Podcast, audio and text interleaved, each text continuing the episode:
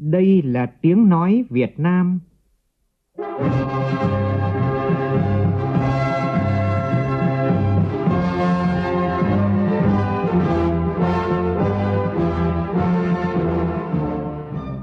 là tiếng nói Việt Nam, phát thanh từ Hà Nội, thủ đô nước Cộng hòa xã hội chủ nghĩa Việt Nam.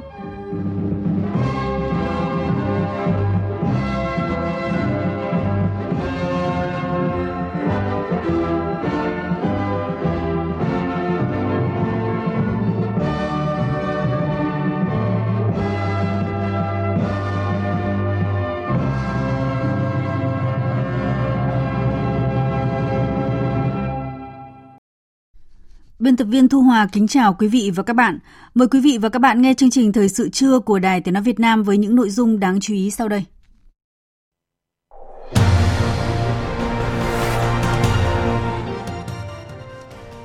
Bộ Nội vụ đề xuất 8 trường hợp cán bộ dám nghĩ, dám làm được miễn xử lý kỷ luật.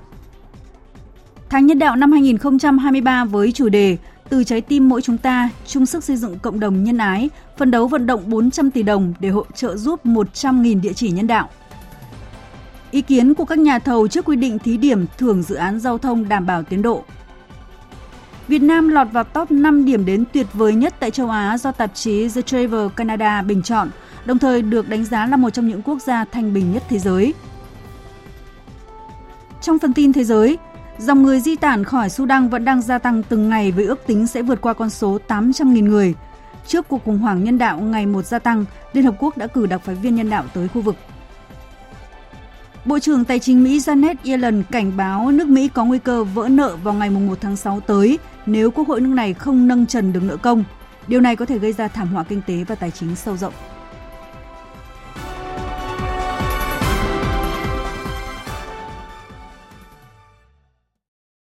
Bây giờ là nội dung chi tiết. Thưa quý vị và các bạn, dự thảo lần 3 nghị định quy định về khuyến khích bảo vệ cán bộ năng động sáng tạo, dám nghĩ, dám làm, dám chịu trách nhiệm vì lợi ích chung, gọi chung là cán bộ năng động sáng tạo do Bộ Nội vụ chủ trì xây dựng, vừa có tờ trình gửi chính phủ. Theo đó, cán bộ cá nhân thực hiện đổi mới sáng tạo đã được cấp có thẩm quyền quyết định cho thực hiện nhưng không hoàn thành hoặc gặp rủi ro, xảy ra thiệt hại thì được miễn xử lý trách nhiệm hình sự, xử lý kỷ luật và trách nhiệm hoàn trả ngân hàng nhà nước khi thuộc một trong 8 trường hợp. Phóng viên Nguyên Nhung thông tin. Đề xuất được thực hiện theo đúng trình tự, thủ tục đã được cơ quan có thẩm quyền phê duyệt. Thực hiện đề xuất để giải quyết vấn đề khẩn cấp, cấp bách hoặc đề xuất đang trong quá trình thực hiện, gặp sự kiện bất khả kháng hoặc trở ngại khách quan theo quy định của Bộ luật dân sự, bị cản trở gây khó khăn trong quá trình thực hiện đề xuất, đã báo cáo cấp có thẩm quyền về việc chấm dứt thực hiện đề xuất khi thấy có rủi ro, thiệt hại xảy ra hoặc có khả năng xảy ra thiệt hại. Ngoài ra trường hợp được miễn xử lý khi cán bộ phải chấp hành quyết định của cấp trên sau khi đã báo cáo đề xuất cấp có thẩm quyền về việc chấm dứt thực hiện đề xuất nhưng cấp có thẩm quyền vẫn quyết định tiếp tục thực hiện đề xuất. Phải chấm dứt ngay việc thực hiện đề xuất khi có yêu cầu của cấp có thẩm quyền. Được cơ quan có thẩm quyền xác nhận tình trạng mất năng lực hành vi dân sự khi thực hiện đề xuất đã được phê duyệt và trường hợp cán bộ thực hiện đề xuất đã qua đời.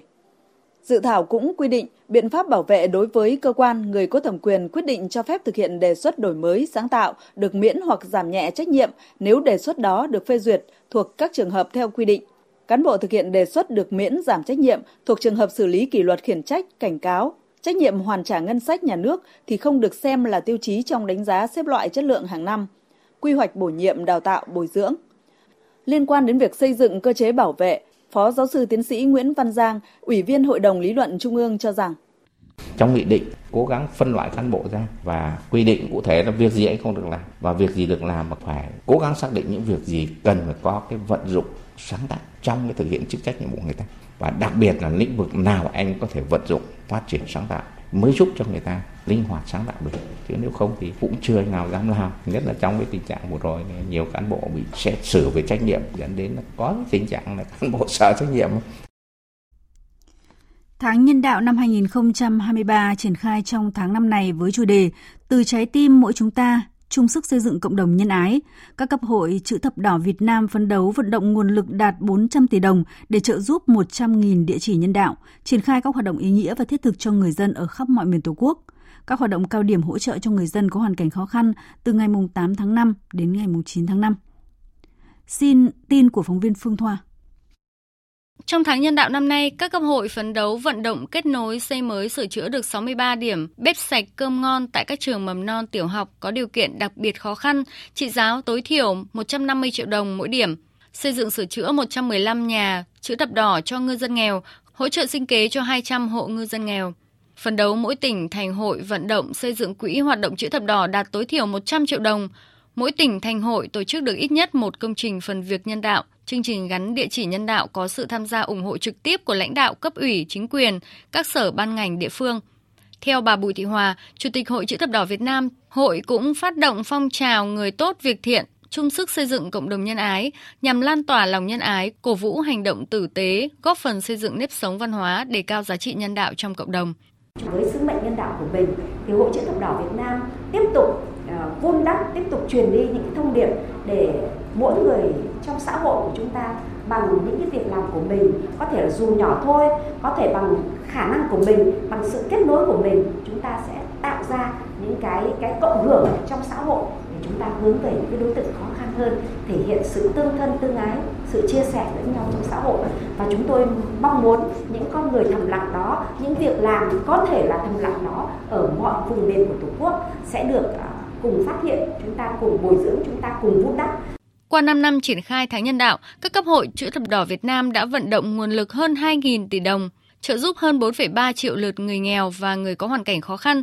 Tháng nhân đạo đã góp phần làm chuyển biến mạnh mẽ nhận thức của cấp ủy chính quyền, các tổ chức cá nhân đối với công tác nhân đạo, tạo phong trào tương thân tương ái rộng lớn trong cộng đồng, mang lại điểm nhấn và kết quả nổi bật so với các hoạt động nhân đạo thường xuyên. Hôm nay, ngày thứ tư kỳ nghỉ lễ, cả nước tiếp tục ghi nhận lượng khách tới các điểm du lịch tại các địa phương tăng cao. Theo thông tin của phóng viên Nhật Trường tại khu vực đồng bằng sông Cửu Long, chỉ trong 3 ngày qua từ 29 tháng 4 đến mùng 1 tháng 5, các khu điểm kinh doanh du lịch tại Bến Tre tiếp đón hơn 50.000 lượt du khách, trong đó có khoảng 4.400 khách quốc tế. Đáng ghi nhận là tại khu du lịch Cồn Bẩn, huyện Thành Phú, dịp lễ năm nay có khách đến tắm biển nghỉ mát tăng đột biến với hơn 23.800 lượt người. Công suất phòng bình quân ở các cơ sở lưu trú du lịch đạt từ 50 đến 90%. Tổng doanh thu từ hoạt động du lịch trong 3 ngày qua của tỉnh Bến Tre đạt khoảng 58 tỷ đồng. Ông Khổng Minh Tặng, Chủ tịch Ủy ban dân xã Bảo Thuận, huyện Ba Tri, tỉnh Bến Tre cho biết, dịp lễ năm nay du khách đến dùng gian biển vui chơi giải trí tăng hơn 10 lần so với ngày thường. Khách đông lắm. Bữa ngày 29 thì cái huyện này phối hợp với xã tổ chức cái lễ hội thả diều. Ngày đó không cả ngàn khách à hôm qua nay thì ngày cũng bảy trăm trăm. Dạ tăng nhiều lắm. Mà bình thường thì à, một ngày vậy khoảng chừng à, vài chục trăm khách nhưng ờ, tắm biển có, rồi ờ, cũng ờ, trải nghiệm cái tham quan mấy cái mô hình đồng màu đó ăn uống và cái rồi mua đồ hải sản em về. À, trước khi lễ diễn ra thì xã có mời mấy cái hộ mà kinh doanh du lịch á, mình cũng có định hướng cho họ, chuẩn bị các cái món ăn để đảm bảo phục vụ du khách. Rồi định hướng về mặt giá cả, rồi định hướng về mặt ừ, giao tiếp khách đến thì ta tiếp cũng vui vẻ. Tại Cà Mau, lượng du khách đến với tỉnh này cũng tăng gấp hơn 2 lần so với cùng kỳ năm ngoái. Phóng viên Trần Hiếu đưa tin. Các điểm thu hút du khách tham quan nhiều nhất là khu du lịch Mũi Cà Mau với gần 10.500 lượt khách, khu du lịch Khai Long trên 4.500 lượt khách, điểm du lịch sinh thái Hương Tràm 8.800 lượt khách, hội chợ thương mại Ngày hội bánh dân gian thành phố Cà Mau thu hút hơn 43.700 lượt khách. Theo Sở Văn hóa Thể thao và Du lịch Cà Mau, Dịp nghỉ lễ, cơ quan chức năng địa phương đã tổ chức nhiều hoạt động để thu hút và kích cầu du lịch như lễ chi âm Đức Quốc Tổ, sự kiện hương rừng U Minh, ngày hội bánh dân gian Nam Bộ. Bên cạnh đó, các khu điểm tham quan du lịch, vui chơi giải trí trên địa bàn đã chuẩn bị chu đáo để thu hút đón du khách. Công tác kiểm tra, giám sát các hoạt động kinh doanh, các dịch vụ văn hóa, các cơ sở hoạt động du lịch trên địa bàn cũng được thực hiện để đáp ứng yêu cầu về chất lượng dịch vụ không có tình trạng chèo kéo khách, chưa có thông tin phản ánh cũng như chưa phát hiện trường hợp vi phạm. Đặc biệt, đường bay Hà Nội Cà Mau vừa được khai trương, góp phần đưa du khách về với Cà Mau dễ dàng hơn. Sự kiện khai trương đường bay nhận được sự quan tâm rất lớn của người dân, du khách. Sự kết nối này được kỳ vọng sẽ tạo đột phá trong thu hút phát triển du lịch của tỉnh Cà Mau trong thời gian tới. Thêm một thông tin vui cho ngành du lịch Việt Nam. Đó là Việt Nam vừa lọt vào top 5 điểm đến tuyệt vời nhất tại châu Á do tạp chí The Travel Canada bình chọn, đồng thời được đánh giá là một trong những quốc gia thanh bình nhất thế giới. Không chỉ hấp dẫn bởi nhiều kỳ quan thiên nhiên kỳ vĩ như là Vịnh Hạ Long hay là Phong Nha Kẻ Bàng hay những bãi biển tuyệt đẹp, Việt Nam còn thu hút du khách bởi những công trình kiến trúc in đậm dấu ấn lịch sử, văn hóa hàng thế kỷ. Biên tập viên Thu Hoài có bài viết. Theo The Travel, Việt Nam phát triển với sức sống trẻ trung và năng động. Dọc mảnh đất hình chữ S là nhiều kỳ quan thiên nhiên hùng vĩ và tươi đẹp. Những đảo đá vôi lớn nhỏ với hình thù độc đáo ở Vịnh Hạ Long, động Phong Nha, đệ nhất kỳ quan động, nằm trong vườn quốc gia Phong Nha Kẻ Bàng, hay sông nước hữu tình ở miền Tây chỉ là một vài trong số rất nhiều điểm hấp dẫn du khách tại Việt Nam. Chuyên trang du lịch của Canada cho rằng những cánh đồng lúa bạt ngàn và những khu chợ nổi đặc trưng càng làm tăng sức hấp dẫn của điểm du lịch hàng đầu khu vực này.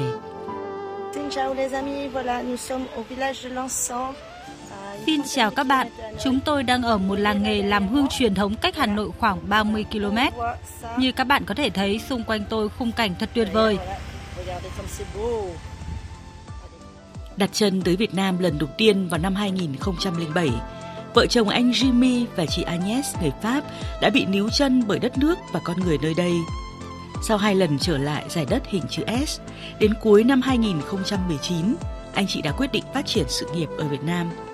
Là Team Regal đã ra đời với mong muốn làm cầu nối cho những người bạn Pháp và quốc tế muốn khám phá đất nước và con người Việt Nam. Chia sẻ về quyết định mà nhiều người cho là phiêu lưu khi đó, anh Jimmy cho biết. Đất nước các bạn có rất nhiều tiềm năng và có thể trở thành điểm đến hấp dẫn với rất nhiều người. Có nhiều, rất nhiều thứ để khám phá và tận hưởng. Điều hấp dẫn tôi nhất ở Việt Nam là được tiếp xúc với con người tuyệt vời nơi đây. Người dân Việt Nam rất đáng mến và vui vẻ, sẵn sàng giúp đỡ mọi người, dù bạn là người Việt Nam hay người nước ngoài. Người Việt Nam đáng mến, có lẽ đó là ấn tượng trong mắt du khách bởi khi đến Việt Nam, thứ chào đón họ chính là nụ cười chân chất từ một người lạ ở một vùng đất xa lạ. Cũng giống như anh Jimmy và chị Agnes, vợ chồng anh chị Andrew và Pearl, người Singapore, đã hai lần đến Việt Nam và lần nào đối với anh chị cũng là một trải nghiệm khó quên. Chúng tôi đã có quãng thời gian tuyệt vời ở Việt Nam với những điểm dừng chân như Hội An, Huế, Hà Nội, được đắm mình trong cảnh núi đồi tuyệt đẹp ở Hà Giang, Đồng Văn, Mèo Vạc, gặp những người dân địa phương thân thiện. Chúng tôi có cơ hội được tìm hiểu về văn hóa, các dân tộc thiểu số cùng các phong tục độc đáo của các địa phương. Còn đối với chị Agno và chị Gonchie Maren, điều hấp dẫn họ nhất đó chính là cảm giác thanh bình mà đất nước và con người Việt Nam mang lại. Việt Nam là một đất nước tuyệt vời, người dân thì tuyệt vời và lúc nào cũng nở nụ cười trên môi. Cảnh sát của đất nước các bạn thật tuyệt vời. Những cánh đồng lúa xanh mướt trải dài, lúc nào cũng tạo cảm giác bình yên trong tâm hồn. Không phải ngẫu nhiên khi Việt Nam luôn nằm trong top các quốc gia tăng trưởng du lịch quốc tế hàng đầu trên thế giới, là điểm phải đến sau Covid-19. Điều đó đủ nói lên sức hấp dẫn của thiên nhiên, văn hóa và con người Việt Nam. Kết quả cuộc khảo sát mới đây của Internation cho thấy tới 80% du khách cho rằng người dân Việt Nam hiếu khách, thân thiện, trong khi mức trung bình của toàn cầu chỉ là 66%. Trong khi đó, chuyên trang du lịch Travel Apart của Mỹ cũng xếp thành phố Hồ Chí Minh của Việt Nam ở vị trí đầu tiên trong danh sách điểm đến xu hướng hàng đầu cho năm 2023. Theo chuyên trang này, lượng khách du lịch Mỹ đến Việt Nam sẽ tiếp tục tăng cao bởi các hạn chế phòng chống dịch bệnh đã được dỡ bỏ, các chuyến bay quốc tế đã được nối lại và lý do quan trọng nhất, Việt Nam là điểm đến hoàn toàn an toàn để ghé thăm.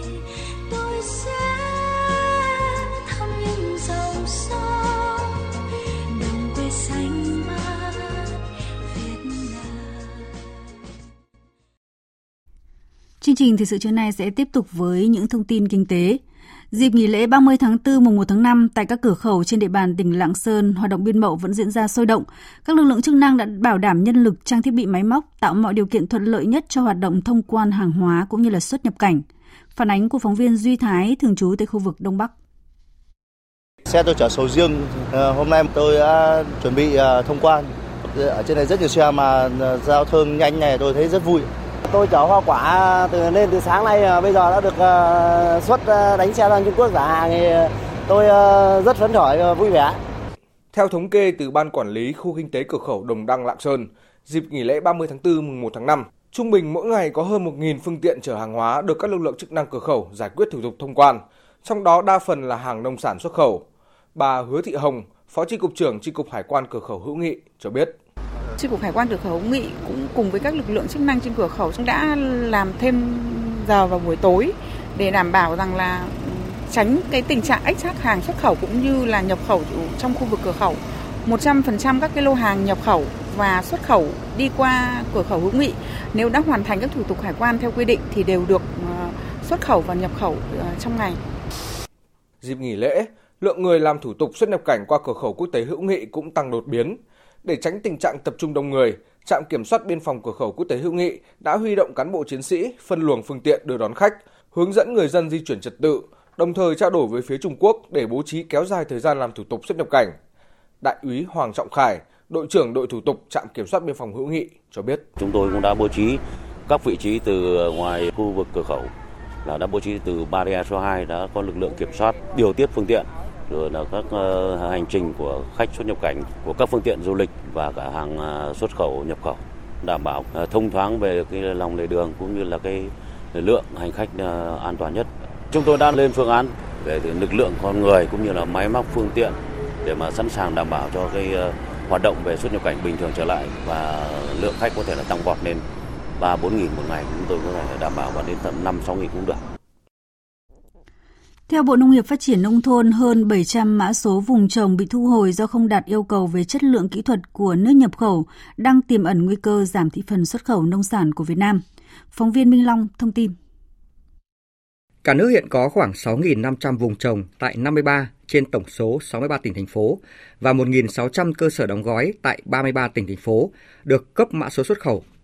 Bên cạnh đó, do không đạt yêu cầu về chất lượng kỹ thuật của nước nhập khẩu, cũng đã có hơn 710 mã số vùng trồng nông sản xuất khẩu bị thu hồi, tập trung chủ yếu ở các địa phương như Tiền Giang, Tây Ninh, Lâm Đồng, Bình Thuận. Từ cuối tháng 3 vừa qua, Bộ Nông nghiệp và Phát triển Nông thôn đã phân cấp cho địa phương chủ động thiết lập quản lý mã số vùng trồng và cơ sở đóng gói tại địa phương nhằm đẩy nhanh quá trình cấp mã số, thúc đẩy xuất khẩu.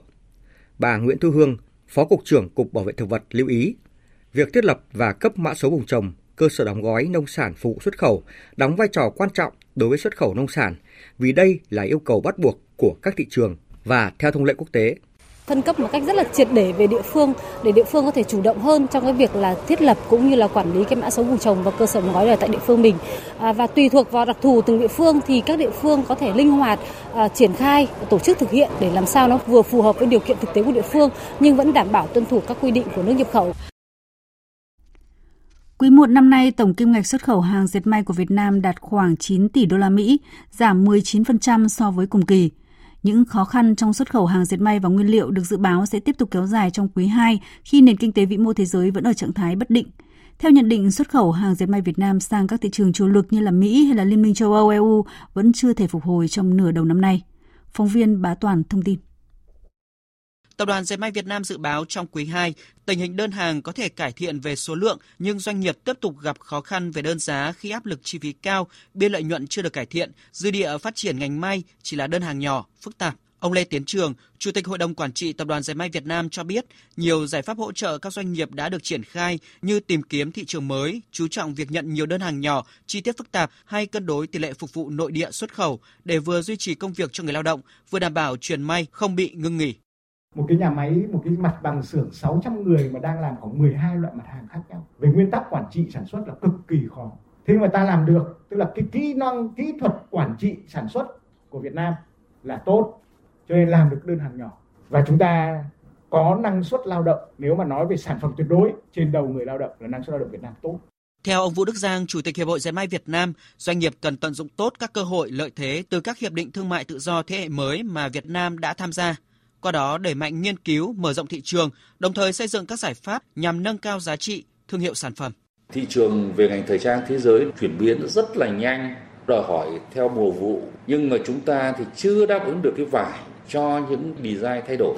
Một số những cái loại vải chưa có sản xuất trong nước thì chúng ta phải nhập khẩu mà cái đó là nằm ở trong một số điều khoản mà được lợi ích từ dòng thuế, từ các hiệp định thương mại mà chúng ta lại không có. Thì đây là vấn đề cái khó. Mà tôi cho rằng là cái khó này thì không phải một sớm một chiều, bởi vì đầu tư vào lĩnh vực này, đầu tư cực kỳ lớn và đầu tư nó đòi hỏi rất nhiều yếu tố. Nền kinh tế chung của cả nước thời gian tới dự báo cũng sẽ có rất nhiều yếu tố khó đoán định. Do đó, các chuyên gia kinh tế cho rằng đẩy mạnh ứng dụng công nghệ thông tin, chuyển đổi số, kinh tế xanh và hội nhập là những yếu tố quan trọng để giúp doanh nghiệp phát triển bền vững. Phóng viên Nguyễn Hằng thông tin. Nhiều chuyên gia kinh tế cho rằng phát triển bền vững là vấn đề cấp bách của doanh nghiệp trong thời điểm hiện nay. Theo ông Nguyễn Hồng Long, Phó trưởng ban chuyên trách Ban chỉ đạo đổi mới phát triển doanh nghiệp, ứng dụng công nghệ thông tin, chuyển đổi số, kinh tế xanh và hội nhập là những yếu tố để phát triển bền vững mà cộng đồng doanh nghiệp cần phải xem là mục tiêu hướng tới. Chuyển đổi số và chuyển đổi kinh tế xanh và hội nhập, đây là một trong những yếu tố là để đảm bảo phát triển bền vững. Nhiều quan điểm là bây giờ nó đang khó này chưa có gì đến chuyển đổi số, nói gì đến kinh tế xanh. Nếu như ta không nhìn trước đi, chúng ta vẫn có một cái nhìn là trước mắt đến lúc nó phục hồi thì cả thế giới người ta kinh tế xanh người ta mới hội nhập được. Mình không có thì làm sao mình hội nhập? Thế thì cái này là cái tôi cho là phải đi trước. Đồng quan điểm này, ông Ngô Sĩ Hoài, Phó Chủ tịch kiêm Tổng Thư ký Hiệp hội Gỗ và Lâm sản Việt Nam cho rằng, đổi mới thiết bị công nghệ theo hướng kinh tế xanh, thương mại xanh là hướng đi giúp doanh nghiệp phát triển. Đồng thời cho biết thêm, hiện nay ngành gỗ có trên 6.000 doanh nghiệp, bao gồm cả 800 doanh nghiệp FDI – sử dụng trên 500.000 lao động, nhưng bên cạnh những tăng trưởng đã đạt được trong những năm qua, việc sử dụng công nhân và nguyên liệu giá rẻ cũng đã và đang trở thành thách thức khi liên tục bị giảm đi. Cùng với đó, sản phẩm gỗ liên quan đến rừng và cây nên liên tục bị soi xét về mặt nguyên liệu. Vì thế, việc kinh doanh có trách nhiệm sẽ là yếu tố quyết định để doanh nghiệp tồn tại. Các doanh nghiệp gỗ là đổi mới công nghệ thiết bị, chuyển đổi thương mại xanh và kinh tế xanh bởi vì cái kinh tế xanh đối với các cái sản phẩm khác đã là quan trọng, nhưng đối với gỗ là cái sản phẩm khai thác từ rừng, trong đó có rừng tự nhiên thì cái yêu cầu này càng đặt ra càng lớn. Chế biến và thương mại gỗ có trách nhiệm thực hiện cái kinh tế tuần hoàn. Và đối với chúng tôi, các doanh nghiệp gỗ thì cái vấn đề sử dụng gỗ hợp pháp, truy xuất để đảm bảo là cái gỗ này không gây phương hại đến cái rừng, đặc biệt là rừng tự nhiên, đã trở thành cái câu chuyện là tồn tại hay không tồn tại. Thưa quý vị và các bạn, Chính phủ vừa ban hành Nghị định 15 quy định về thí điểm thưởng hợp đồng đối với gói thầu xây lắp thuộc các dự án giao thông trong chương trình phục hồi và phát triển kinh tế xã hội. Theo đó, những gói thầu xây lắp thuộc các dự án giao thông trong chương trình phục hồi và phát triển kinh tế xã hội tại nghị quyết số 43 của Quốc hội nằm trong chương trình thí điểm này. Phóng viên Hải Nho thông tin. Theo Nghị định 15, các dự án nằm trong diện thí điểm thưởng bao gồm cao tốc Bắc Nam phía Đông giai đoạn 2021-2025, cao tốc Khánh Hòa Buôn Ma Thuột giai đoạn 1, cao tốc Biên Hòa Vũng Tàu giai đoạn 1, cao tốc Châu Đốc Cần Thơ Sóc Trăng giai đoạn 1, cao tốc Cao Lãnh An Hữu giai đoạn 1, cầu Đại Ngãi, cao tốc Tuyên Quang Hà Giang giai đoạn 1, cầu vượt sông Đáy nối Ninh Bình Nam Định, cao tốc Hòa Bình Mộc Châu, tuyến đường quốc lộ 12C, tuyến kết nối quốc lộ 1A giao đường cao tốc cầu rẽ Ninh Bình, đường gom vào cầu Rạch Miễu 2, công trình hạ tầng thiết yếu tại Ninh Thuận. Về nguyên tắc, công trình hạng mục công trình phải được thực hiện theo đúng hợp đồng về số lượng, khối lượng, chất lượng, đáp ứng quy chuẩn, tiêu chuẩn kỹ thuật và phải được nghiệm thu bàn giao theo quy định của pháp luật về xây dựng. Việc thưởng hợp đồng phải đảm bảo công khai minh bạch công bằng, phải được quy định rõ trong hồ sơ mời thầu, hồ sơ yêu cầu và được thể hiện trong hợp đồng được ký kết giữa chủ đầu tư và nhà thầu. Quan trọng nhất đối với các nhà thầu, nghị định được ban hành chính là cơ chế để khuyến khích nhiều nhà thầu thực hiện các giải pháp thi công sáng tạo, tiết kiệm chi phí đảm bảo chất lượng và công trình dự án. Đồng thời, các doanh nghiệp nhà thầu áp dụng nhiều công nghệ mới tiên tiến hiện đại sau thời gian áp dụng nhiều công trình dự án giao thông. Là nhà thầu tham gia dự án cao tốc Bắc Nam, ông Nguyễn Lê Bách, Phó Tổng Giám đốc Ban Kỹ thuật Tập đoàn Đèo Cả, cho biết khi mà áp dụng các cái khoa học công nghệ ấy, thì là đặc biệt chúng tôi là riêng đối với tập đoàn đeo cả thì có công nghệ đặc biệt hơn à, các cái nhà thầu khác là chúng tôi là chủ yếu là thi công cái phần hầm ờ, đã học tập được Ờ, và thực hiện rất là nhuần nhuyễn từ cái dự án đầu tiên của chúng tôi là dự án hầm đeo cả. Thì đến ngày tận ngày hôm nay là ờ, khi mà áp dụng vào trong các cái cao tốc Bắc Nam thì chúng tôi có những cái cải tiến hơn. Ví dụ như là áp dụng ờ, vật liệu mới. Ví dụ như trước đây thì chúng ta chỉ hay dù sử dụng cái mang chống thấm là mang PVC nhưng đến nay thì đeo cả sử dụng những cái loại mang tiên tiến hơn như là mang EVA và những cái việc đó đã giúp cho chúng tôi là tiết kiệm được hơn về công sức, tiết kiệm được hơn về nhân công và máy móc để mà thực hiện là một nhà thầu khác khi tham gia nhiều dự án công trình giao thông có cơ hội lớn trong việc tham gia thí điểm các dự án lần này, ông Lê Đức Thọ, Phó Tổng Giám đốc Công ty Cổ phần Tập đoàn Senco 4 nêu thực tế. Nếu mà đẩy tiến độ thì đẩy tiến độ cũng được thôi thì phải tăng tăng lực lượng lên, tăng con người, con thiết bị. Thì những ngày xưa thì là là, Senco 4 có một cái dự án là là đường trên cao và chúng ta là gọi như cũng tính toán thì chúng ta cũng tính toán được cái việc là phải tăng là thiết bị tăng con người lên chi phí bỏ ra rồi về cái, cái tiền mà mà thưởng đấy thì cũng ngang ngang nhau. Thậm chí còn còn còn đông hơn tí. Thì như vậy là rõ ràng là là chúng ta đẩy tiền đồ là chúng ta phải bỏ tiền ra. Nghị định cũng quy định việc thu hồi tiền thưởng thực hiện trong trường hợp phát sinh các sai lệch do cách tính tiền thưởng hoặc vi phạm các nguyên tắc thưởng theo kết luận thanh tra kiểm tra. Trong thời gian 30 ngày kể từ khi kết luận thanh tra kiểm tra có hiệu lực, chủ đầu tư ban hành quyết định thu hồi tiền thưởng tương ứng với số tiền sai lệch theo kết luận thanh tra kiểm tra và yêu cầu nhà thầu nộp vào kho bạc nhà nước theo văn bản cam kết của nhà thầu tại hồ sơ xét thưởng hợp đồng. Tiếp tục với thông tin về kỳ tuyển sinh đại học năm nay, tính đến cuối tháng 4 vừa qua, Đại học Quốc gia Hà Nội đã tổ chức 4 đợt thi đánh giá năng lực với trên 43.000 thí sinh dự thi. Tuy nhiên, thời gian này, trên mạng xã hội lan truyền thông tin cho rằng các đề thi của kỳ thi đánh giá năng lực của Đại học Quốc gia Hà Nội có các câu hỏi trùng lặp giữa các đợt thi. Đại học Quốc gia Hà Nội khẳng định thí sinh xác suất trùng lặp tuyệt đối câu hỏi là vô cùng thấp. Phóng viên Minh Hường thông tin. Giáo sư tiến sĩ Nguyễn Tiến Thảo, Giám đốc Trung tâm Khảo thí Đại học Quốc gia Hà Nội cho biết, quy chế thi đánh giá năng lực của Đại học Quốc gia Hà Nội quy định rõ, thí sinh cố tình tiết lộ một phần dữ liệu câu hỏi thi sau khi kết thúc đợt thi sẽ bị hủy kết quả thi, thông báo cho các bên liên quan xử lý. Thời gian qua, Trung tâm Khảo thí xác minh được một số trường hợp thí sinh khu vực Hà Nội, Bắc Giang, Thái Bình có hành vi tiết lộ câu hỏi thi đã bị xử lý theo quy chế. Đến thời điểm hiện tại, Trung tâm Khảo thí ghi nhận một vài câu hỏi ở lĩnh vực ngôn ngữ, văn chương, thí sinh nhớ không chính xác có thảo thảo luận trên các diễn đàn cũng đã tạm thời khóa lại. Hiện nay có khoảng 15 câu hỏi mà các thí sinh đang đưa trên mạng mà chúng tôi xác minh trong từng trường hợp có những câu hỏi là không có trong kho đề của chúng tôi, có những câu hỏi là có ngữ cảnh sử dụng ngữ cảnh của câu hỏi và có những câu hỏi thì đặt ra là ngữ cảnh đó và họ xây dựng những câu hỏi tương tự tưởng rằng đó là câu hỏi của kỳ thi đánh giá năng lực.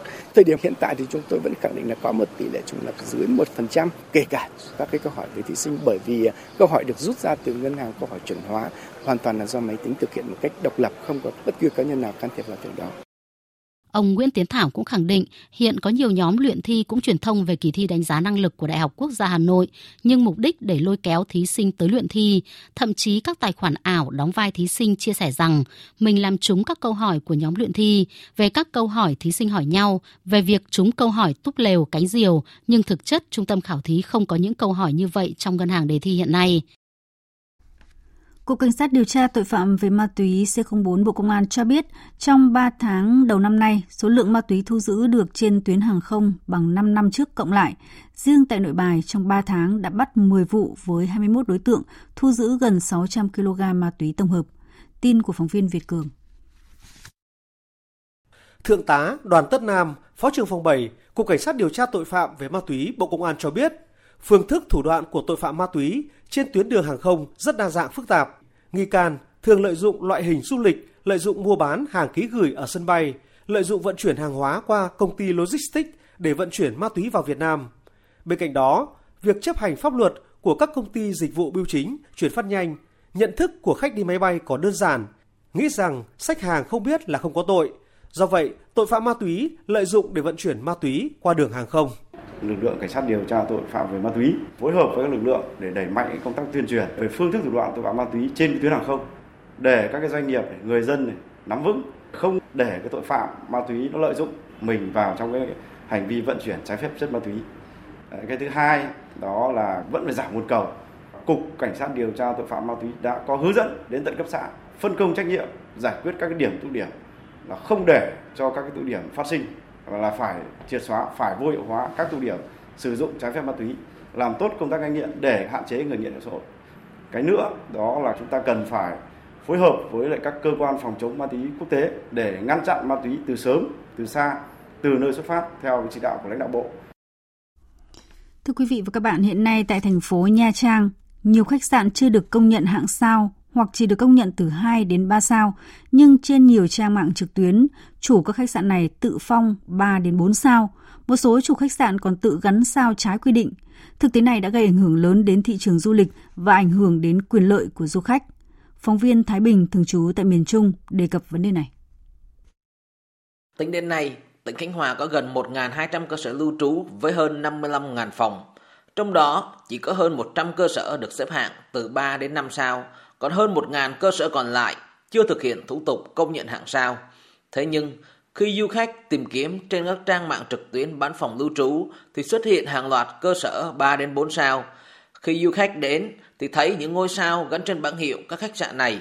Việc xuất hiện khách sạn 3 đến 4 sao trên mạng hay trên các biển hiệu quảng cáo tại thành phố Nha Trang thực chất là chiêu thức tự phong của chủ khách sạn hoặc là chiêu quảng cáo để bán hàng của các trang mạng. Chuyện khách sạn ở thành phố Nha Trang tự phong hoặc gắn sao không đúng quy định diễn ra từ nhiều năm nay, ảnh hưởng đến hình ảnh du lịch Nha Trang, Khánh Hòa. Qua khảo sát cho thấy, không hiếm khách sạn ở Nha Trang đã tự quảng cáo không đúng sự thật. Đây là những khách sạn tư nhân có quy mô không quá lớn tại những khu phố có nhiều khách sạn thuộc các phường Lộc Thọ, Tân Lập, Vĩnh Nguyên. Khách sạn tự phong sao khiến du khách mất niềm tin. Anh Nguyễn Văn Thế, một du khách đến từ Hà Nội cho biết. Thì mình vào phải căn vào cái phục vụ của người ta thôi, dịch vụ của người ta thế nào nữa thôi chứ nhiều nhiều lúc người ta ba bốn sao người ta phục vụ đâu có được đâu mà. Người ta phong sao lên rất nhiều, nhiều nhiều cái năm sao mà chẳng có là gì luôn nữa. Chánh thanh tra Sở Thông tin và Truyền thông tỉnh Khánh Hòa vừa ra quyết định xử phạt hành chính công ty trách nhiệm hữu hạn Được Tiến, chủ sở hữu khách sạn Areca chưa được xếp hạng sao và công ty trách nhiệm hữu hạn du lịch và thương mại Trân Thành, chủ sở hữu khách sạn B và N tiêu chuẩn 3 sao. Cả hai cơ sở này bị xử phạt vì hành vi lợi dụng mạng xã hội để cung cấp thông tin sai sự thật. Cụ thể là đã giới thiệu đủ 4 sao khi chưa được cơ quan nhà nước có thẩm quyền công nhận. Hai doanh nghiệp bị xử phạt 10 triệu đồng một trường hợp, bị buộc phải gỡ bỏ thông tin liên quan đã đăng tải. Việc cơ quan chức năng tỉnh Khánh Hòa xử lý quyết liệt tình trạng khách sạn tự phóng sao từng bước mang lại hiệu quả.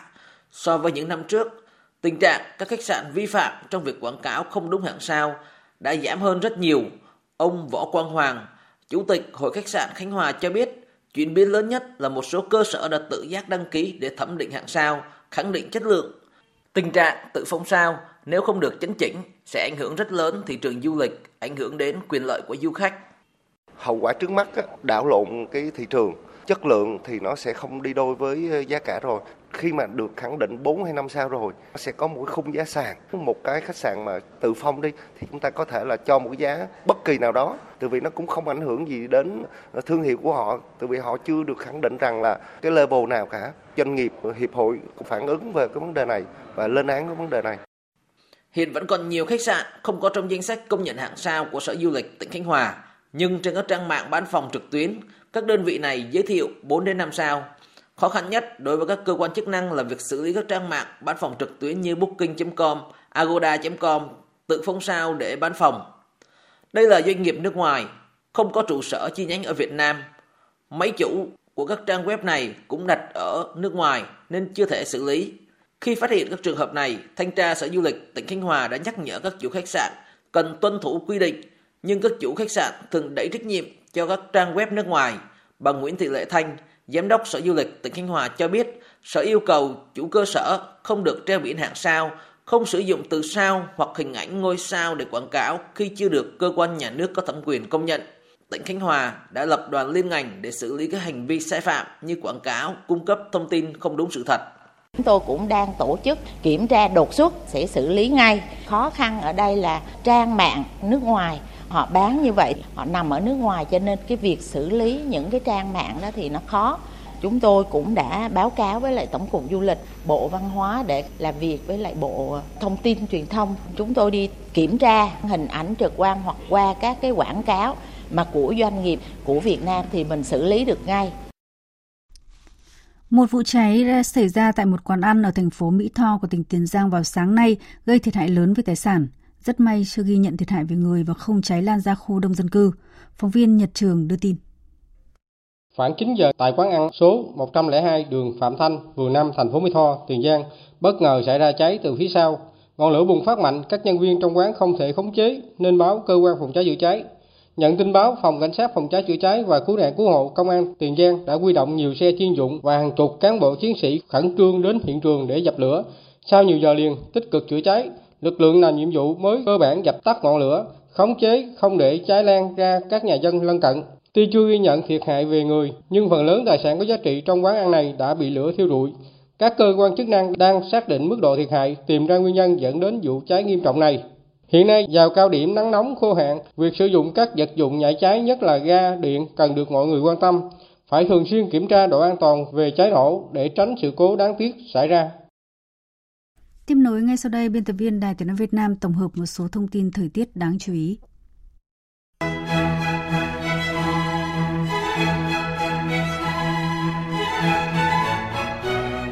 Thưa quý vị và các bạn, hôm nay là ngày thứ tư trong kỳ nghỉ lễ. Tuy nhiên, chỉ số UV cực đại trong ngày hôm nay tại các tỉnh, thành phố trên cả nước được dự báo đều ở ngưỡng nguy cơ gây hại cao đến rất cao. Vì vậy, người dân cần lưu ý để đảm bảo sức khỏe khi có các hoạt động vui chơi ngoài trời. Cũng theo Trung tâm Dự báo Khí tượng Thủy văn Quốc gia thì từ nay đến ngày mai ở khu vực Bắc Bộ, chiều tối và đêm có mưa rào và rông vài nơi. Riêng khu vực Tây Bắc, chiều tối nay có mưa rào và rông rải rác, ngày trời nắng. Ngày mai phía Tây Bắc Bộ có nắng nóng cục bộ, Đối với các tỉnh Trung Bộ, từ hôm nay đến ngày mai, chiều tối và đêm có mưa rào và rông vài nơi, ngày trời nắng, có nơi nắng nóng cục bộ. Tại khu vực Tây Nguyên và Nam Bộ, từ nay đến ngày mai, chiều tối và đêm có mưa rào và rông vài nơi, ngày trời nắng, có nơi nắng nóng. Riêng miền Đông Nam Bộ có nắng nóng.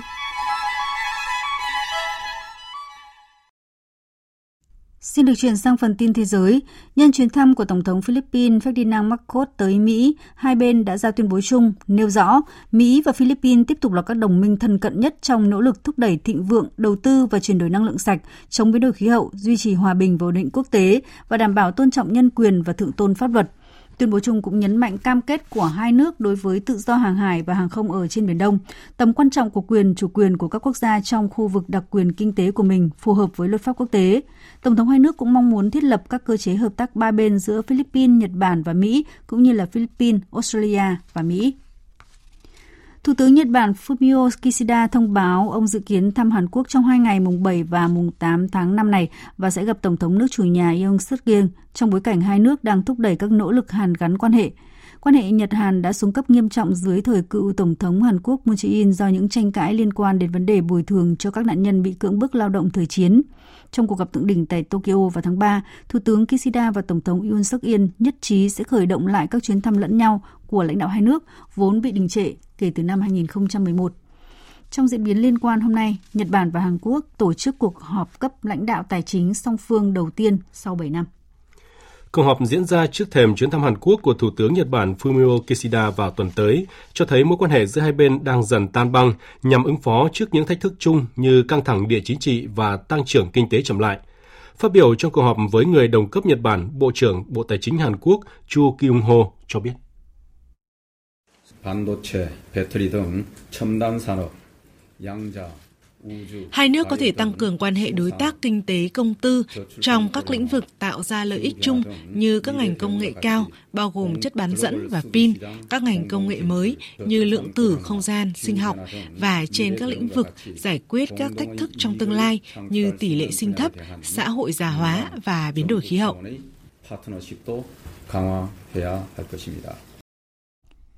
Bộ trưởng Tài chính Janet Yellen cảnh báo nước Mỹ có nguy cơ vỡ nợ vào ngày 1 tháng 6 tới nếu Quốc hội nước này không nâng được trần nợ công.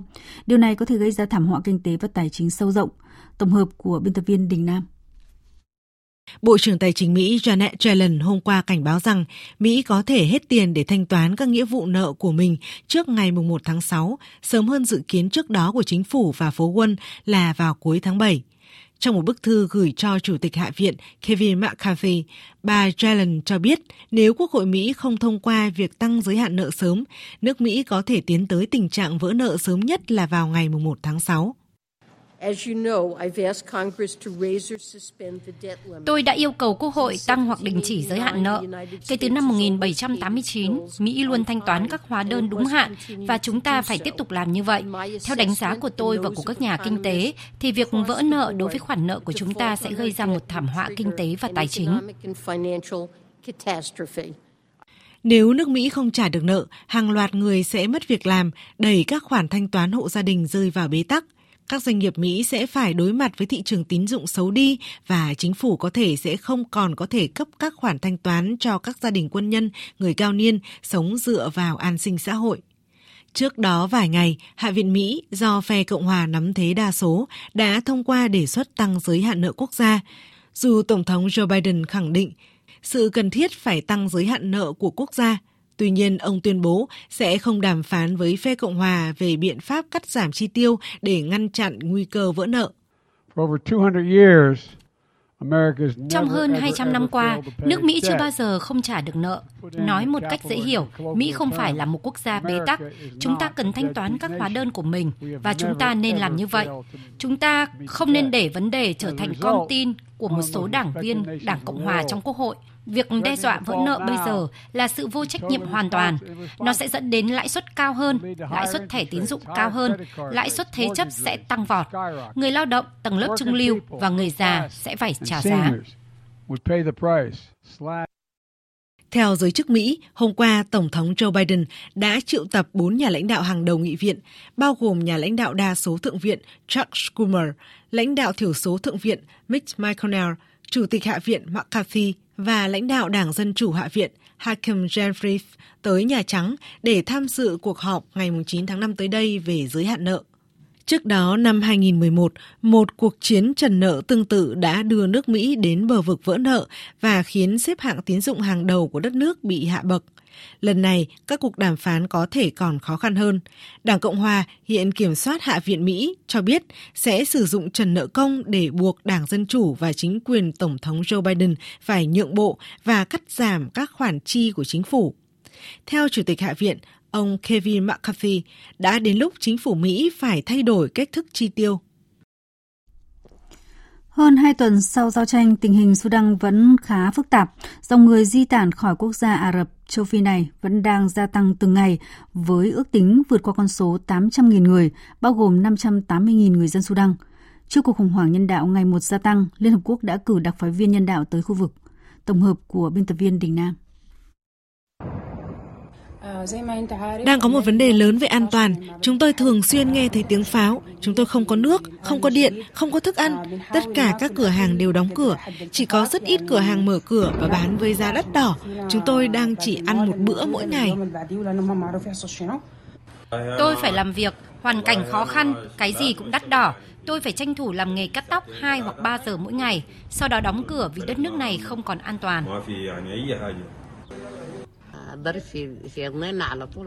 Tiếng súng giao tranh bên tai chúng tôi cả ngày. Cầu Chúa hãy mang lại hòa bình và tất cả mọi người đều ổn. Chúng tôi hy vọng rằng mọi thứ trở lại bình thường và chúng tôi có thể trở về nhà. Đó là hoàn cảnh của hàng triệu người dân Sudan đang gặp phải. Liên Hợp Quốc cho biết khoảng 73.000 người Sudan đã rời khỏi đất nước tới 7 quốc gia láng giềng, và con số này dự báo sẽ còn tiếp tục tăng lên gần 600.000 người trong thời gian tới. Trong khi đó, Liên Hợp Quốc nhận định có rất ít triển vọng để có thể đạt được một giải pháp nhanh chóng cho các cuộc giao tranh hiện nay tại Sudan. Dù nhiều lệnh ngừng bắn đã đạt được cho Sudan những ngày qua, song rất mong manh. Hiện các bên xung đột tại Sudan chưa cho thấy sự sẵn sàng nhượng bộ, bất chấp một số nguồn tin cho rằng họ sắp hòa đàm tại Ả Rập Xê Út. Trong bối cảnh đó, hôm nay, ông Martin Griffith, Phó Tổng Thư ký Liên Hợp Quốc phụ trách các vấn đề nhân đạo và cứu trợ khẩn cấp sẽ tới Sudan. Người phát ngôn Liên Hợp Quốc Stephen Dujarric cho biết. Tổng thư ký Antonio Guterres đã cử ông Martin Griffiths đến khu vực để tìm hiểu cách Liên Hợp Quốc có thể cứu trợ ngay lập tức cho hàng triệu người dân Sudan có cuộc sống bị đảo lộn.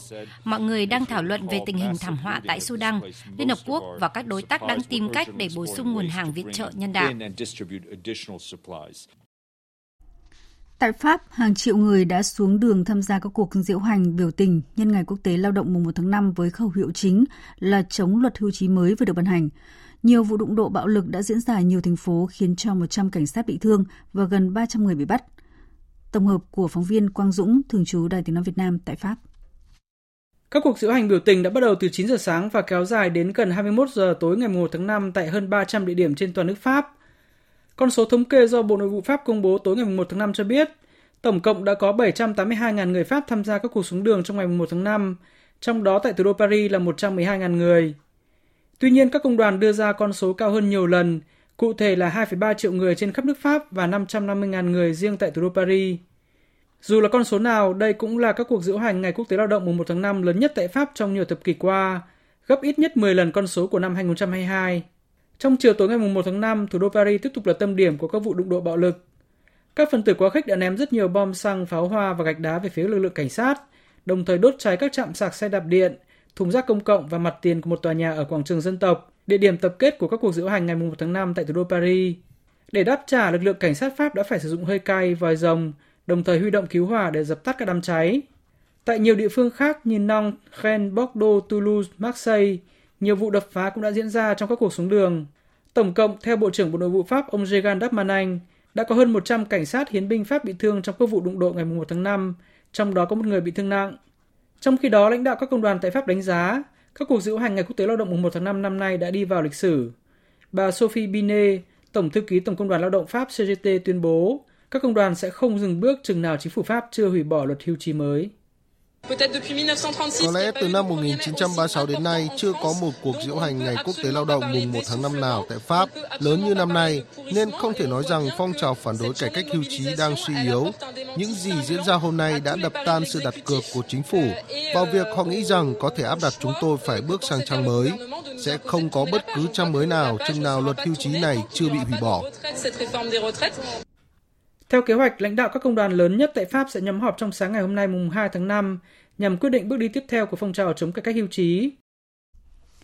Nhiều điểm du lịch trên khắp Trung Quốc đã chứng kiến cảnh cháy vé và buộc phải khuyên du khách lùi kế hoạch tham quan khi số lượng khách du lịch phá kỷ lục trong kỳ nghỉ lễ mùng 1 tháng 5 năm nay. Phóng viên Bích Thuận, thường trú tại Bắc Kinh, đưa tin. Ngày 1 tháng 5, chính quyền đảo Cổ Lãng, hòn đảo chỉ dành cho người đi bộ ngoài khơi biển Hạ Môn, tỉnh Phúc Kiến, miền Đông Trung Quốc, đã thông báo bán hết toàn bộ vé phả ra đảo và đề nghị những du khách chưa mua vé tham quan đảo vào một ngày khác. Tương tự tại Vũ Hán, miền Trung Trung Quốc, Hoàng Hạc Lâu, một biểu tượng du lịch của thành phố, đã đặt công suất tiếp nhận tối đa trong 2 ngày liên tiếp với khoảng 40.000 người. Các địa điểm trong nhà như bảo tàng cũng đang chứng kiến những con số kỷ lục. Vào lúc 8 giờ 30 sáng ngày 1 tháng 5, lượng đặt chỗ trong ngày của bảo tàng Ninh Ba ở tỉnh Chiết Giang, miền Đông Trung Quốc đã vượt quá công suất tối đa, khiến bảo tàng này buộc phải khuyên những người chưa đặt chỗ lên địch lại hoặc đến thăm các danh làm thắng cảnh gần đó. Theo ước tính của Bộ Giao thông Vận tải nước này, trong 3 ngày đầu của kỳ nghỉ lễ, khoảng 160 triệu lượt khách đã được vận chuyển ở Trung Quốc. Các chuyến đi bằng đường sắt, đường bộ, đường thủy và đường hàng không tiếp tục tăng sau khi đạt mức cao kỷ lục vào ngày đầu tiên của kỳ nghỉ lễ kéo dài 5 ngày. Riêng ngày 1 tháng 5, hơn 49 triệu lượt hành khách đã được vận chuyển, tăng gần 150% so với cùng kỳ năm ngoái.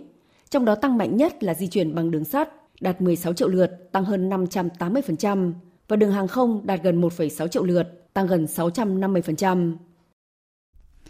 Tiếp nối chương trình thời sự trưa nay là trang tin thể thao.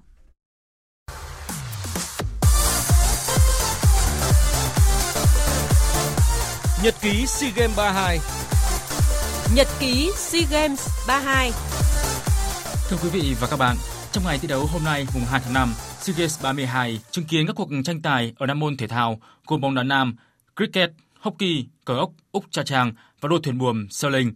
Riêng đoàn thể thao Việt Nam tham gia ở hai môn cờ ốc và đua thuyền buồm, môn thi mà các vận động viên Việt Nam lần đầu tiên ra mắt bạn bè quốc tế.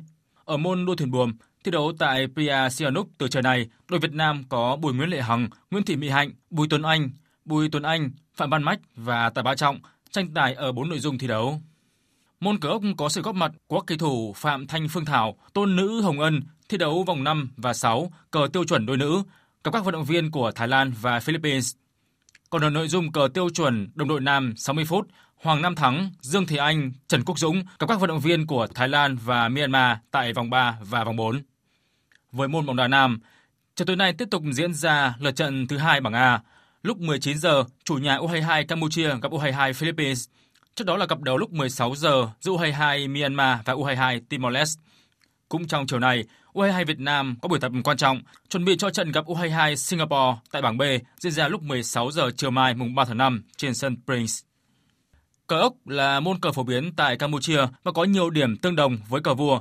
Dễ nhận thấy nhất là việc sử dụng bàn thi đấu 64 ô vuông, mỗi bên nắm trong tay 16 con cờ. Đội Việt Nam mới chỉ tập luyện trong khoảng một năm trước khi dự SEA Games 32. Do vậy, đến hiện tại, thành tích của các vận động viên được cho là đã vượt kỳ vọng ban đầu. Hai kỳ thủ Hoàng Nam Thắng và Nguyễn Quang Trung đã đánh bại các đối thủ Thái Lan ở nội dung cờ nhanh cá nhân để giành vé vào bán kết, qua đó chắc chắn đã mang những tấm huy chương đầu tiên về cho đoàn thể thao Việt Nam. Bên cạnh đó, đội Việt Nam cũng có cú ngược dòng ấn tượng trước Campuchia ở nội dung cờ tiêu chuẩn đồng đội nam 4 người. Nếu có thể đánh bại Thái Lan ở trận đấu tới ngày 6 tháng 5, đội tuyển Việt Nam sẽ giành tấm huy chương vàng ở nội dung này. Đội trưởng Huỳnh Như vừa có những chia sẻ khi cùng đội tuyển nữ Việt Nam bước vào buổi tập đầu tiên tại Campuchia. Do bận thi đấu cho câu lạc bộ Lanh tại Bồ Đào Nha nên Huỳnh Như là người hội quân muộn nhất. Khi mà sang ờ, Campuchia thì thời tiết thực sự là nó, nó, nó khá là nóng và nó khá, khá là khác ở Bồ Đào Nha. Toàn đội cũng không bước vào tập luyện dưới trời nắng nóng để mà thích để mà tập làm quen với thời tiết. Đánh giá về cơ hội bảo vệ ngôi hậu tại SEA Games 32, chân sút số 1 của đội tuyển nữ Việt Nam nêu rõ. Hiện tại mình là đương kim vô địch năm nay và toàn đội cũng rất là tự tin. Dù bất cứ đối thủ nào thì ờ, toàn đội cũng sẽ quyết tâm để mà bảo vệ thành công tấm huy chương vàng SEA Games này. Ở mỗi giải đấu thì như luôn đặt mục tiêu cho mình là trở thành cầu thủ ghi nhiều bàn thắng nhất giải. Thầy trò huấn luyện viên Mark Chung sẽ có trận đấu ra quân tại bảng A gặp đội tuyển nữ Malaysia vào lúc 16 giờ ngày mai, mùng 3 tháng 5. Thêm một kỳ SEA Games khởi tranh, thể thao Việt Nam tiếp tục trông chờ khá nhiều vào thành tích ở các đội tuyển võ thuật. Với tuyển USU Việt Nam, các võ sĩ nước ta góp mặt ở một số nội dung thao lưu, biểu diễn và tán thủ đối kháng hướng tới giành 4 tấm huy chương vàng. Nhà vô địch SEA Games Dương Thúy Vi bày tỏ. À, đã thi đấu uh, nhiều kỳ SEA Games rồi, áp lực ít hay áp lực nhiều thôi. Hy vọng là đến uh, ngày thi đấu mọi người sẽ chuẩn bị sẵn sàng cho mình một cái tinh thần và luôn lạc quan và hãy để một cái tinh thần thi đấu như là lúc mình tập thì chắc chắn là mình sẽ thành công. Mục tiêu của em là khi em tham gia thi đấu, em bước lên sàn thi đấu em sẽ hoàn thành bài thi và không có điểm trừ nào cho đến lúc em bước xuống thẳng. Em nghĩ đấy là thành công của em và luôn là mục tiêu của em. Còn boxing nằm trong số các môn võ tranh tài sớm, bắt đầu tranh tài từ mùng 6 tháng 5, một ngày sau lễ khai mạc. Cuối tháng 4 vừa qua, đội tuyển boxing Việt Nam vừa tập huấn ở Thái Lan, hiện đã về nước để đợi ngày khởi hành của đoàn thể thao Việt Nam tới Campuchia. Á quân thế giới Nguyễn Thị Tâm khẳng định. Ngay từ đầu năm, thầy trò đã vẽ ra một cái kế hoạch để mình chuẩn bị làm sao tốt nhất cho tất cả các giải, đảm bảo được thể lực, kỹ chiến thuật thật tốt, làm sao đảm bảo được thành tích và giữ vững phong độ SEA Games sắp tới. Em luôn tin vào bản thân em và em sẽ cố gắng nhiều hơn nữa để một lần nữa bảo vệ thành công tấm huy chương vàng. Trong khi đó, các đội Kun Bokator và Anis Vogay đã được giữ các giải tiền SEA Games ngay tại Campuchia trong tháng qua, có thêm một sự chuẩn bị chuyên môn để hướng tới mục tiêu giành được những tấm huy chương vàng. Hôm nay, mùng 2 tháng 5, đội tuyển USU lên đường tới Campuchia hướng tới mục tiêu giành từ 1 tới 2 tấm huy chương vàng. Phát biểu trên tờ Khmer Times, Chủ tịch Ủy ban Olympic Campuchia Thông Khon nêu rõ, đoàn thể thao Campuchia kỳ vọng giành số huy chương nhiều gấp đôi so với kỳ SEA Games 31 tại Việt Nam. Năm ngoái, đoàn thể thao Campuchia giành 9 tấm huy chương vàng, 13 huy chương bạc và 41 huy chương đồng. Năm nay, đoàn thể thao chủ nhà có hơn 1.200 thành viên, trong đó có 896 vận động viên, lực lượng đông nhất lịch sử của đất nước Chùa Tháp trong các kỳ đại hội thể thao Đông Nam Á. Dự báo thời tiết Dự báo thời tiết chiều và đêm nay, phía Tây Bắc Bộ chiều nắng, chiều tối và đêm có mưa rào và rông vài nơi. Riêng khu vực Tây Bắc chiều tối có mưa rào và rông rải rác, gió nhẹ, nhiệt độ từ 21 đến 33 độ. Phía Đông Bắc Bộ chiều nắng, đêm có mưa vài nơi, gió Đông Nam cấp 2, cấp 3, nhiệt độ từ 21 đến 30 độ. Khu vực từ Thanh Hóa đến Thừa Thiên Huế, phía Bắc có mưa vài nơi, phía Nam chiều nắng, chiều tối và đêm có mưa rào và rông vài nơi, gió nhẹ, nhiệt độ từ 22 đến 33 độ. Khu vực từ Đà Nẵng đến Bình Thuận chiều nắng, chiều tối và đêm có mưa rào và rông vài nơi, gió nhẹ, nhiệt độ từ 24 đến 34 độ. Khu vực Tây Nguyên và Nam Bộ chiều nắng, có nơi nắng nóng, chiều tối và đêm có mưa rào và rông vài nơi, gió nhẹ, nhiệt độ từ 20 đến 37 độ. Khu vực Hà Nội chiều nắng, đêm không mưa, gió Đông Nam cấp 2, cấp 3, nhiệt độ từ 23 đến 30 độ. Dự báo thời tiết biển, vùng biển Bắc và Nam Vịnh Bắc Bộ không mưa, tầm nhìn xa trên 10 km, gió Đông Nam cấp 3, cấp 4. Vùng biển từ Quảng Trị đến Quảng Ngãi không mưa, tầm nhìn xa trên 10 km, gió Đông cấp 3, cấp 4. Vùng biển từ Bình Định đến Ninh Thuận không mưa, tầm nhìn xa trên 10 km, gió Đông Bắc đến Đông cấp 4. Vùng biển từ Bình Thuận đến Cà Mau có mưa rào và rông vài nơi, tầm nhìn xa trên 10 km, gió Đông Bắc đến Đông cấp 4, cấp 5. Vùng biển từ Cà Mau đến Kiên Giang có mưa rào rải rác và có nơi có rông, tầm nhìn xa trên 10 km, giảm xuống từ 4 đến 10 km trong mưa, gió Đông cấp 3, cấp 4. Khu vực Bắc Biển Đông không mưa, tầm nhìn xa trên 10 km, gió Đông cấp 4, cấp 5. Khu vực giữa và Nam Biển Đông, khu vực quần đảo Trường Sa thuộc tỉnh Khánh Hòa có mưa rào và rông vài nơi, tầm nhìn xa trên 10 km, gió Đông Bắc đến Đông cấp 4. Khu vực quần đảo Hoàng Sa thuộc thành phố Đà Nẵng không mưa, tầm nhìn xa trên 10 km, gió Đông đến Đông Nam cấp 4. Khu vực Vịnh Thái Lan có mưa rào và rông rải rác, tầm nhìn xa trên 10 km, giảm xuống từ 4 đến 10 km trong mưa, gió nhẹ. Trước khi kết thúc chương trình thì sự trưa nay, chúng tôi nhắc lại một số tin chính đã phát trong chương trình.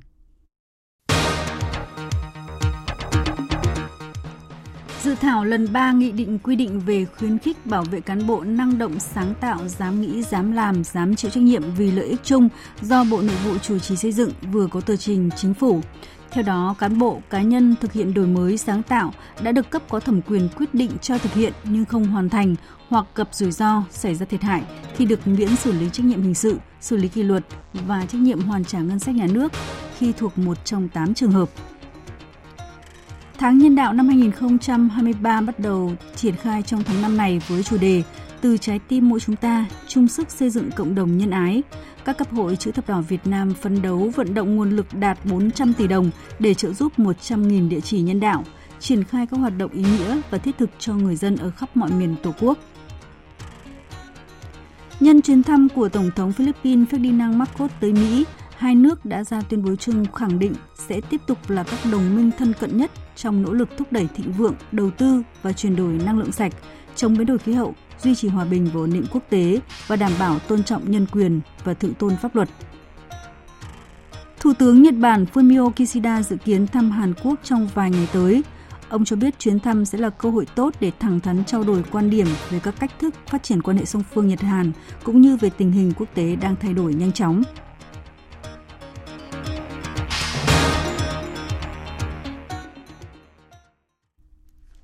Chương trình thời sự trưa nay đến đây là hết. Chương trình này do các biên tập viên Thu Hòa, Đức Hưng, kỹ thuật viên Văn Quan biên soạn thực hiện. Chịu trách nhiệm nội dung Nguyễn Thị Tuyết Mai. Cảm ơn quý vị và các bạn đã quan tâm theo dõi. Xin kính chào tạm biệt và hẹn gặp lại.